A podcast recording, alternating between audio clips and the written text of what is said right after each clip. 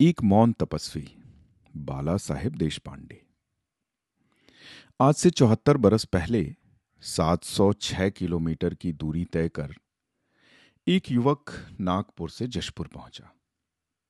यह कोई सामान्य यात्रा नहीं थी। यह समृद्ध सांस्कृतिक परिवेश के प्रतीक नागपुर का, सांस्कृतिक अस्मिता का संकट झेल रहे जशपुर की ओर बढ़ाया हुआ एक ऐतिहासिक कदम था। राष्ट्रीय स्वयंसेवक संघ की पहली पीढ़ी के स्वयंसेवक बाला साहेब देश पांडे 1948 में तत्कालीन मध्य प्रांत, वर्तमान छत्तीसगढ़ के दुर्गम वनवासी क्षेत्र, जशपुर में वनवासियों को शिक्षित कर उन्हें अपनी संस्कृति से जोड़ने व उनके आत्मगौरव को लौटाने वहाँ गए थे। जशपुर को केंद्र बनाकर उन्होंने अराष्ट्रीय तत्वों की चुनौतियों के बीच वनवासी कल्याण का एक महती कार्य संपन्न किया। पहले शासन के साथ मिलकर और बाद में स्वतंत्र रूप से वनवासियों को उनकी जड़ों से जोड़ने की इस अनवरत कर्म साधना के बीच ही देश के सबसे बड़े वनवासी संगठन, वनवासी कल्याण आश्रम का जन्म उन्नीस सौ बावन में हुआ। आज देश भर में वनवासियों के लिए उन्नीस हज़ार तीन सौ अंठानवे सेवा प्रकल्प चला रहे कल्याण आश्रम के जनक बाला साहेब देश पांडे जी एक निष्काम कर्मयोगी थे। कभी जिनके वीणा की तार सबको मोह लेती थी, उन बाला साहेब का जन्म 26 दिसंबर 1913 को अमरावती में हुआ। श्री केशव देश पांडे व श्रीमती लक्ष्मीबाई के सुपुत्र रमाकांत, यानी बाला साहेब ने जो इतिहास बनाया, उसे संघ की कई पीढ़ियाँ अपनी कार्य की रचना योजना का आधार बनाएँगी। रमाकांत बचपन से ही मन लगाकर पढ़ाई करते थे। नागपुर से एमए एलएलबी की पढ़ाई करने के बाद उन्होंने राशन अधिकारी की नौकरी की। किंतु एक मामले में सरकार से सही न्याय न मिलने पर क्षुब्ध होकर नौकरी छोड़कर उन्होंने रामटेक में वकालत आरंभ कर दी। जिन्हें बड़े काम करने होते हैं, उनका जीवन साधारण लोगों जैसा नहीं चलता।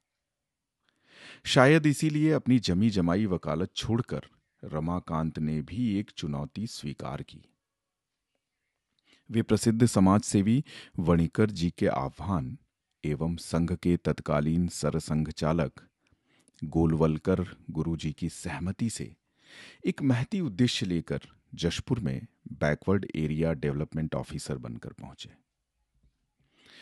वनवासी कल्याण आश्रम के अखिल भारतीय संगठन मंत्री रहे गुणवंत सिंह कोठारी बताते हैं कि बाला साहेब जब जशपुर पहुँचे तो वहाँ का वनवासी समाज अपनी अस्मिता व अस्तित्व की रक्षा के लिए संघर्ष कर रहा था। नक्सलवादी तत्वों की समानांतर सत्ता के समक्ष आज़ादी के बाद नवनिर्वाचित मुख्यमंत्री पंडित रविशंकर शुक्ल की सरकार भी मानो विवश थी। वनवासी अपनी परंपराओं को तो भूल ही रहे थे। देश के प्रति विद्रोह का भाव भी उनके भीतर जड़ें जमाता जा रहा था। इस समाज को अपनी जड़ों से जोड़ने के लिए, सेवा के माध्यम से उन्हें अपना बनाकर उनका विश्वास जीतना होगा। गुरु जी के इन वाक्यों को जीवन मंत्र मानते हुए बाला साहेब ने उन्नीस में जशपुर में शिक्षा के माध्यम से अपना कार्य आरंभ किया। प्रवाह के विरुद्ध लड़कर तैरने की बजाय उन्होंने प्रवाह को दिशा देने का मार्ग चुना। महज एक वर्ष के भीतर ही शासन के माध्यम से सौ प्राइमरी स्कूल एवं आठ मिडिल स्कूल आरंभ किए गए। इन पाठशालाओं के लिए उन्होंने स्वयं स्वस्थ, बलवान एवं चरित्रवान शिक्षकों की नियुक्ति की। शिक्षा के क्षेत्र में चर्च का एकाधिकार समाप्त करने के बाद बाला साहेब ने वनवासियों को अपनी धार्मिक परंपराओं से जोड़ने का अभियान आरंभ किया। उस समय के उरांव व कंवर जनजाति के नेताओं एवं साधु संतों के साथ मिलकर सनातन धर्म सभा की स्थापना की। जशपुर व आसपास के गाँवों में विभिन्न स्थानों पर भजन मंडलियाँ गठित कर संकीर्तन आरंभ किए। महज एक वर्ष में ही चमत्कारिक परिवर्तन हुआ। कुनकुरी में जिन वनवासियों ने मुख्यमंत्री पंडित रविशंकर शुक्ल को क्षेत्र में घुसने नहीं दिया था उन्हीं वनवासियों ने कांसाबेल में उन्नीस सौ उनचास में ठक्कर बाबा का भारत माता की जय के नारे लगाते हुए पुष्प वर्षा कर ढोल नगाड़ों से स्वागत किया।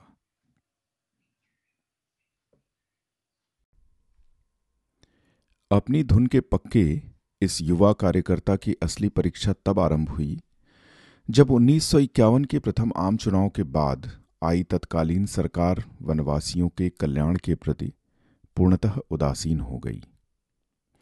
बाला साहेब को किसी भी प्रकार का सहयोग मिलना बंद हो गया।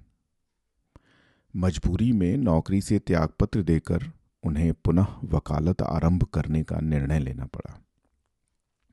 तब बाला साहेब नागपुर में परम पूज्य गोलवलकर जी से मिले। व वहीं उन्हें आगे के कार्य की दिशा मिली। सामाजिक कार्य सिर्फ़ सरकार के भरोसे नहीं होते, स्वयं संस्था का पंजीयन कर वनवासी कल्याण के कार्य को आगे बढ़ाएँ।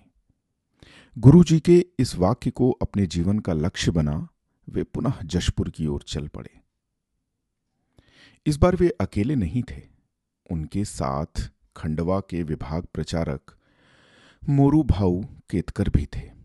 बाला साहेब व मोरू भाऊ इन बीहड़ जंगलों में मीलों साइकिल चलाकर वनवासी समाज को अपना बनाने के लिए घर घर संपर्क कर रहे थे। जशपुर की देशी रियासत के राजा विजय भूषण सिंह जूदेव इन कार्यकर्ताओं से इतना प्रभावित हुए कि उन्होंने इस कार्य के लिए अपने पुराने महल के दो कमरे दान में दे दिए। इतना ही नहीं, समाज कल्याण का यह कार्य रुके नहीं इसके लिए महाराज ने समय समय पर धन की व्यवस्था भी की। आखिर वह ऐतिहासिक दिन आया जब 26 दिसंबर उन्नीस सौ बावन को राजा साहब के पुराने महल में वनवासी कल्याण आश्रम के प्रथम छात्रावास की स्थापना हुई। मुश्किलें असंख्य थीं, किंतु इन तपस्वी साधकों का निश्चय कभी नहीं टिका। वनवासी कल्याण आश्रम के अखिल भारतीय प्रचार प्रमुख प्रमोद पैठंकर जी बताते हैं कि तेरह बच्चों के साथ छात्रावास आरंभ हुआ। शुरुआती दौर में तो इन बच्चों के लिए भोजन जुटाना भी बहुत मुश्किल होता था। अधिकतर खर्च बाला साहेब अपनी आय से ही चलाते थे। हालाँकि स्वच्छंद बा, वनवासी बालकों को अनुशासन में बांधना खासा मुश्किल था। किंतु सहज आत्मी व्यवहार से बाला साहब व मोरू भाऊ ने उन्हें व्यवस्थित दिनचर्या एवं संस्कारित शिक्षा का अभ्यास कराया। धीरे धीरे छात्रावास में छात्रों की संख्या भी बढ़ने लगी। इस कठोर यात्रा में बाला साहेब की सहधर्मिणी प्रभावती देवी ने उनका हर कदम पर साथ दिया। बाला साहेब के सबसे छोटे पुत्र सतीश जी बताते हैं कि उनकी माँ प्रभावती देवी को सभी बच्चे व कार्यकर्ता आई कहकर बुलाते थे।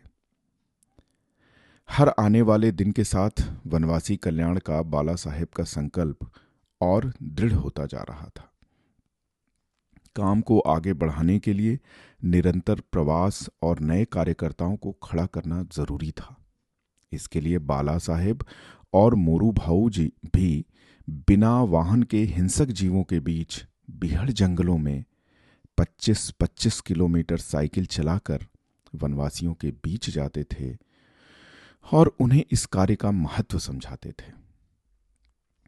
1956 में जब विधिवत रूप से कल्याण आश्रम संस्था के रूप में पंजीकृत हुआ, तब तक काफ़ी संख्या में कार्यकर्ता आश्रम के साथ जुड़ चुके थे। कुछ नई पाठशालाएँ भी खुल चुकी थीं। किंतु नियति ने फिर एक बड़ी परीक्षा ली। और 1962 में कल्याण आश्रम का पुराना जर्जर भवन ढह गया। फिर इस बार ईश्वर के दूत के रूप में महाराजा विजय भूषण सिंह जूदेव सामने आए। उन्होंने अपनी रियासत के चार एकड़ ज़मीन वनवासी कल्याण आश्रम के लिए दान में दे दी। यहाँ आश्रम का वह विशाल भवन बना, जिसमें आज भी कल्याण आश्रम का मुख्यालय है। इस भवन में आयुर्वेदिक चिकित्सालय के आरंभ के साथ ही आश्रम ने बाला साहेब की योजना से शिक्षा के बाद स्वास्थ्य के क्षेत्र में भी अपना पहला कदम रख दिया था। वे जानते थे कि वनवासी समाज को साथ लाने के लिए इस समाज के संतों को कल्याण आश्रम से जोड़ना होगा। इसलिए उन्होंने वनवासी कंवर समाज के संत पूज्य गहिरा गुरुजी महाराज के हाथों इस भव्य भवन का उद्घाटन करवाया और कंवर समाज को स्नेह के सूत्र से बाँध दिया। कल्याण आश्रम के अखिल भारतीय संगठन मंत्री अतुल जी जोग की माने तो कल्याण आश्रम की यात्रा में उतार चढ़ाव तो कई सारे थे, किंतु यात्रा लोक मंगल की थी, इसीलिए कार्यकर्ता मिलते गए और कार्य बढ़ता गया। दक्षिण बिहार, यानी वर्तमान झारखंड के लोहरदगा में, उड़ीसा के बालेशंकरा में मध्य प्रदेश के सेंधवा में आश्रम के नए छात्रावास आरंभ हुए। वे बताते हैं उन्नीस सौ उनहत्तर तक बाला साहेब की तपस्या रंग ला चुकी थी। वह देश के चौदह जिलों व उनतालीस गाँवों तक आश्रम की पहुँच हो चुकी थी। मध्य प्रदेश में वनवासी कल्याण परिषद भी स्थापित हो चुका था। कार्य जितना बढ़ रहा था, बाला साहेब का प्रवास उतना ही बढ़ता जा रहा था। प्रत्येक केंद्र तक पहुँचना, कार्यकर्ताओं का मनोबल बढ़ाना और निरंतर योजना बैठकें करना अब जीवनचर्या का अंग बन चुका था। फिर आपातकाल आया। आज़ादी की लड़ाई में ब्रिटिश सरकार के विरुद्ध रामटेक में हुए बम कांड के मुख्य आरोपियों में से एक होकर भी जेल जाने से बच गए बाला साहेब आपातकाल में जेल की सलाखों के पीछे चले गए। 1975 में उन्हें गिरफ़्तार कर पहले रायगढ़, फिर रायपुर की जेल में रखा गया, जहाँ वे 19 महीने रहे। तत्कालीन सरकार की दमनकारी नीतियों ने कल्याण आश्रम के कार्यकर्ताओं को जेल में ही नहीं ठूंसा, वरन आश्रम की ज़मीन को भी लैंड सीलिंग एक्ट के तहत सीज कर दिया गया और संपत्ति को भी काफ़ी नुकसान पहुँचाया। छात्रावास के बच्चों को भी घर भेज दिया गया। किंतु सोना ज्यो आग की भट्टी में तपकर कुंदन बनता है, वैसे ही बाला साहेब जब जेल से निकले तो और अधिक लोकप्रिय हो चुके थे। आपातकाल के बाद संघ ने राम भाऊ गोडबोले जैसे कई प्रचारकों को कल्याण आश्रम का कार्य विस्तार हेतु दिया। बाला साहेब ने देशभर भ्रमण करते हुए इस कार्य को देशव्यापी बनाया। उन्होंने पूर्वोत्तर के राज्यों के बच्चों को देश के सांस्कृतिक गौरव से परिचित कराने व उनमें राष्ट्र भाव जागृत करने के लिए छात्रावासों की स्थापना की श्रृंखला आरंभ की। आश्रम ने अपने जनक बाला साहेब के इकहत्तरवें जन्मदिन को पूरे देश में मनाने का निर्णय लिया। देश भर में बाला साहेब के अभिनंदन कार्यक्रम हुए, जिसमें उन्हें निधि भेंट की गई, जिसका उपयोग भविष्य में आश्रम के विभिन्न प्रकल्पों के संचालन में हुआ। वनवासी प्रतिभा को देश के सामने लाने के लिए बाला साहेब ने एकलव्य खेल प्रकल्प की स्थापना की। इस प्रकल्प ने देश को नामी तीरंदाज व गोल्ड मेडलिस्ट खिलाड़ी दिए। संघ संस्थापक डॉक्टर हेडगेवार के जन्म शताब्दी वर्ष में उनके अथक प्रयासों के फलस्वरूप छत्तीसगढ़ के नक्सल प्रभावित क्षेत्र बस्तर में तीस हज़ार वनवासियों का विराट वनवासी सम्मेलन संपन्न हुआ। बाला साहेब कहते थे कि कार्य के विस्तार के लिए जितना महत्वपूर्ण प्रकल्प खड़ा करना है, उससे भी अधिक महत्वपूर्ण उस प्रकल्प के लिए वायुमंडल का निर्माण करना है और यही उन्होंने जीवन भर किया। शरीर क्षीण होता जा रहा था, फिर भी उन्नीस से उन्नीस सौ तिरानबे तक देश भर के प्रत्येक प्रकल्प पर प्रवास कर वे कार्यकर्ताओं की बैठकें लेते रहे। अंतिम बीस वर्षों में एक वनवासी युवक परछाई की तरह बाला साहेब के साथ देश भर में घूमा। आखिरकार वनवासी कल्याण के इस महती कार्य को बाला साहेब एक वनवासी के हाथ में ही सौंपना जो चाहते थे। उन्नीस में बिगड़ते स्वास्थ्य के चलते कटक में संपन्न हुए आश्रम के अखिल भारतीय सम्मेलन में जगदेव राम उरांव जी को कल्याण आश्रम का नेतृत्व सौंपकर बाला साहेब स्वयं नैपथ्य में चले गए। 21 अप्रैल उन्नीस सौ पंचानवे को अनंत यात्रा की ओर प्रस्थान करते समय इस वनयोगी की आँखों में असीम शांति थी, क्योंकि अब गिरी पर्वतों एवं वनों में रहने वाला वनवासी समाज जागृत होने लगा था। उसकी सांस्कृतिक पहचान अब उसके लिए गर्व का विषय थी, गर्व का विषय थी।